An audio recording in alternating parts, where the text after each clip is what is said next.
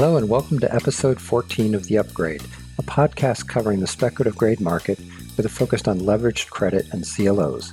My name is Bob Schultz, and I'm the sector lead for leveraged finance. On The Upgrade, we look at speculative grade companies we think have the potential to work their way up the rating scale and what that might mean for CLOs. We've also covered so called priming transactions, and we've also looked at rising stars, companies that have made it from or made it to IG from speculative grade. Today, we're discussing recent research entitled Dial M for Merger, a nod to the Hitchcock classic Dial M for Murder. Dialing in today for the discussion are Ramki Muthukrishnan, Analytical Manager for Leveraged Finance and Recovery, Hannah Zhang, Director in Leveraged Finance and Recovery, and Dan Hu, Director in the CLO team. And one last M in the news today is privately held Medline. It's a healthcare manufacturer. And while we won't be discussing it today, it is one of the largest transactions uh, since the financial crisis. And according to Bloomberg, the transaction's worth as much as 34 billion, uh, including debt and a roughly 17 billion dollar equity check. So, uh, stay tuned for more details on that in future podcasts. But back to our guests. Uh, welcome to the to the podcast. And Ramki, let's let's start with you. So maybe tell us a little bit about the the genesis for this research and talk a bit about how the pandemic impacted the pace of merger activities for speculative grade uh, PE driven transactions, please. Sure, Bob, and thanks once again for uh, having us on this. Uh, you know, as the U.S. economy rebounds from the pandemic, uh, PE firms wasted really no time ramping up their activity. Um, the overall number of PE-backed transactions reached 341 in the first half of 2021. This number is based on S&P's uh, leveraged commentary data publications. Now, moving the clock back to 2020, there were about 44 North American sponsor-backed M&A transactions. Uh, this includes LBOs as well in the first quarter of 2020. You know, by March, when the pandemic was in full swing, deals were shelved or abandoned altogether, and really PE firms shifted their focus to preserving, uh, you know, liquidity for their portfolio companies. In the second quarter of 2020, you know, as the markets were sort of navigating through the uncertainty, there were 19 M&A deals that were completed, which brought the total number of sponsor-backed M&A transactions in the first half of 2020 to 63.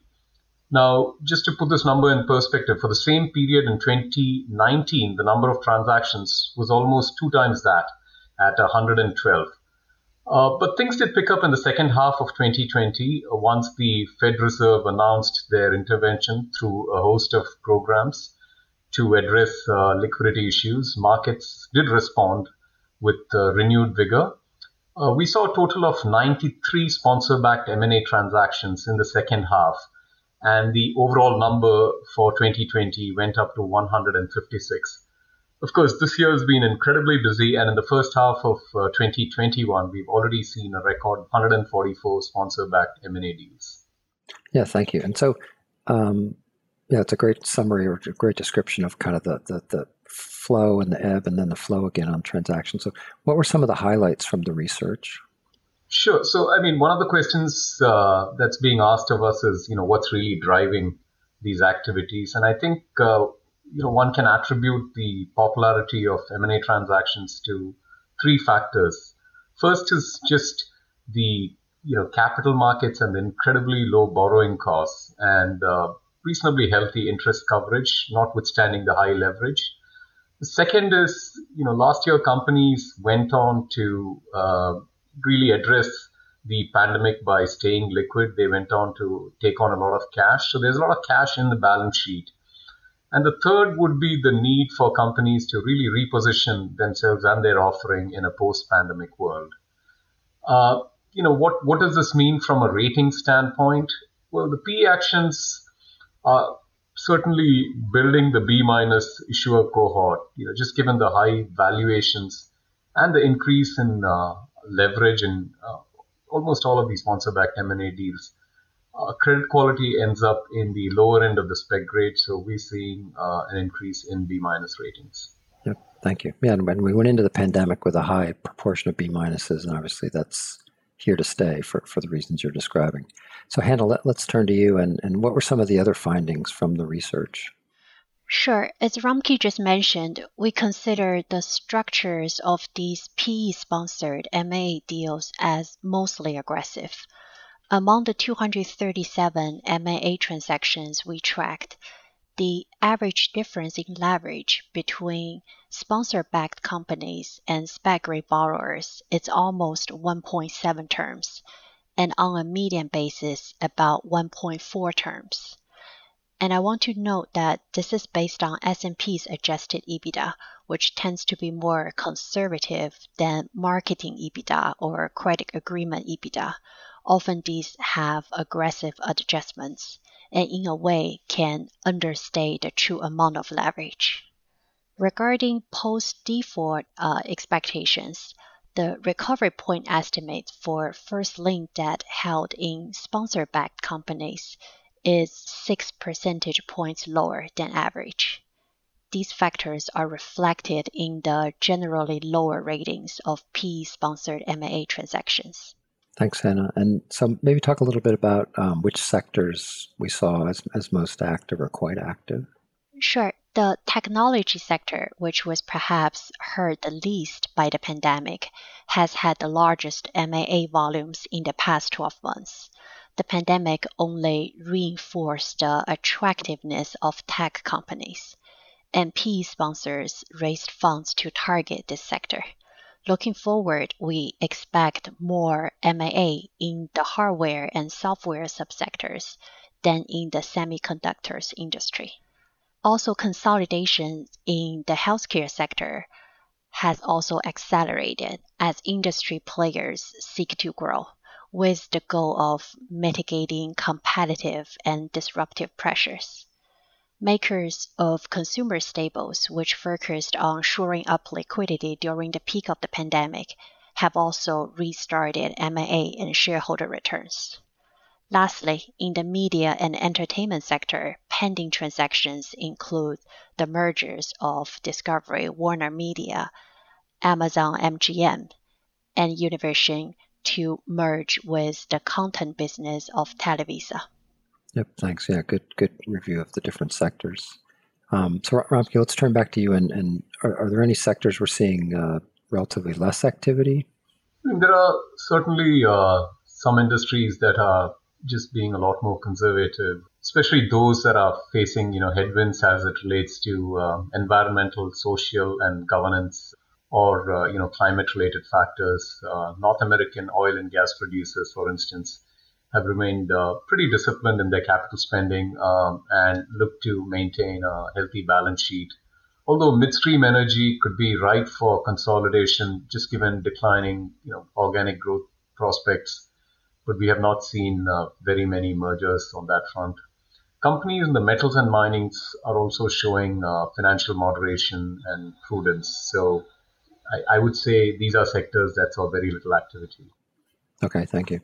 And you know, we, both you and Hannah have been talking about um, proliferation of B minus ratings, private equity, M and A, uh, dividend recaps to some extent driving the, the, the PE transaction count. But uh, can you talk a little bit about the, the intersection of the B minus, the private equity, and the M and A? Sure. I mean, we had 55% of sponsor-owned M&A uh, at the B minus uh, rating level, and you know, this is not surprising given that uh, in our methodology, we view PE owned companies as having a financial risk profile that's consistent with those of highly leveraged companies. And the B minus uh, rating dominance is uh, evidenced in sectors that saw a lot, of M&As. The top three sectors in this regard um, is uh, technology, healthcare, and business services and they accounted for close to half the transactions. Of the companies in the tech sector, about 80% were rated B minus, and for healthcare and business consumer services, the numbers were 64% and 66% respectively. And in the spec grade universe as a whole, 41% of the companies in the tech sector have a B minus rating, 38% uh, in consumer services, uh, and 35% in healthcare are the second and third in that category. No, thank you. And so let's turn to Dan, and, and we know that uh, B minus is a popular uh, issuer credit rating for, for the CLOs, just given the yield. So, given what we've just discussed on the supply of, of new issue loans in 2021, how have CLO portfolios evolved this year? Sure, Bob. So before COVID, at the start of 2020, B minus exposure within uh, broadly syndicated CLOs have reached 20% on average, which was a record at the time. As credits deteriorated in 2020, we saw that B minus exposure within CLOs increased to 25% from 20%, mainly due to downgrades from the single B and B plus issuers.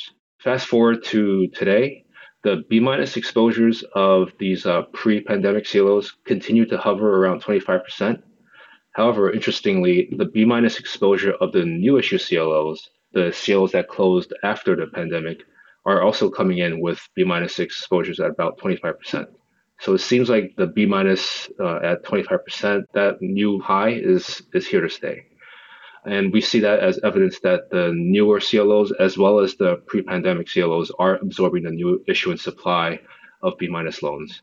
As we also mentioned, the healthcare and tech sectors, they, they continue to represent uh, large positions within CLO portfolios. Uh, we track an index of 475 S&P rated broadly syndicated CLOs um, for 2021 and have found that the year-to-date turnover was about 40% on average from uh, January through September.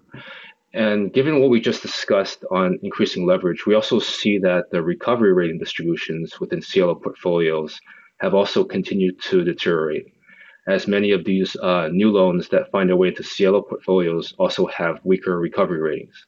Weaker credit ratings and recovery ratings will weigh on the rating cushion of CLO tranche ratings. Many CLO metrics continue to remain stable, um, like loan prices, triple C buckets, and OC cushions. All these metrics have improved since uh, the pandemic.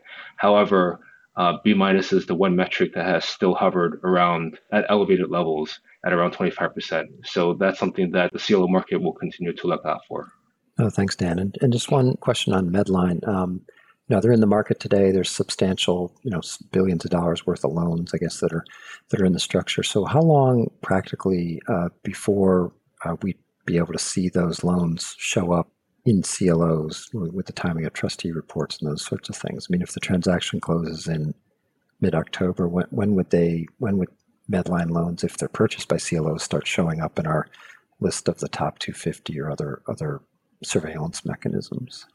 Um, I mean, yes, CLOs are they participate in new issuance markets, so I presume they they are one of the largest buyers of new loans. So if they participate, I, I imagine they'd be in there right away. But yeah, there's about a one month lag in the trustee reports, so potentially you know a month, a month and a half before we start to see them. There's a good chance that by the end of the year they might reach the top 250 list. No, th- thanks for that, Dan. And thank you, all three of you, for the insights and discussion today. And, and this concludes episode 14 of The Upgrade.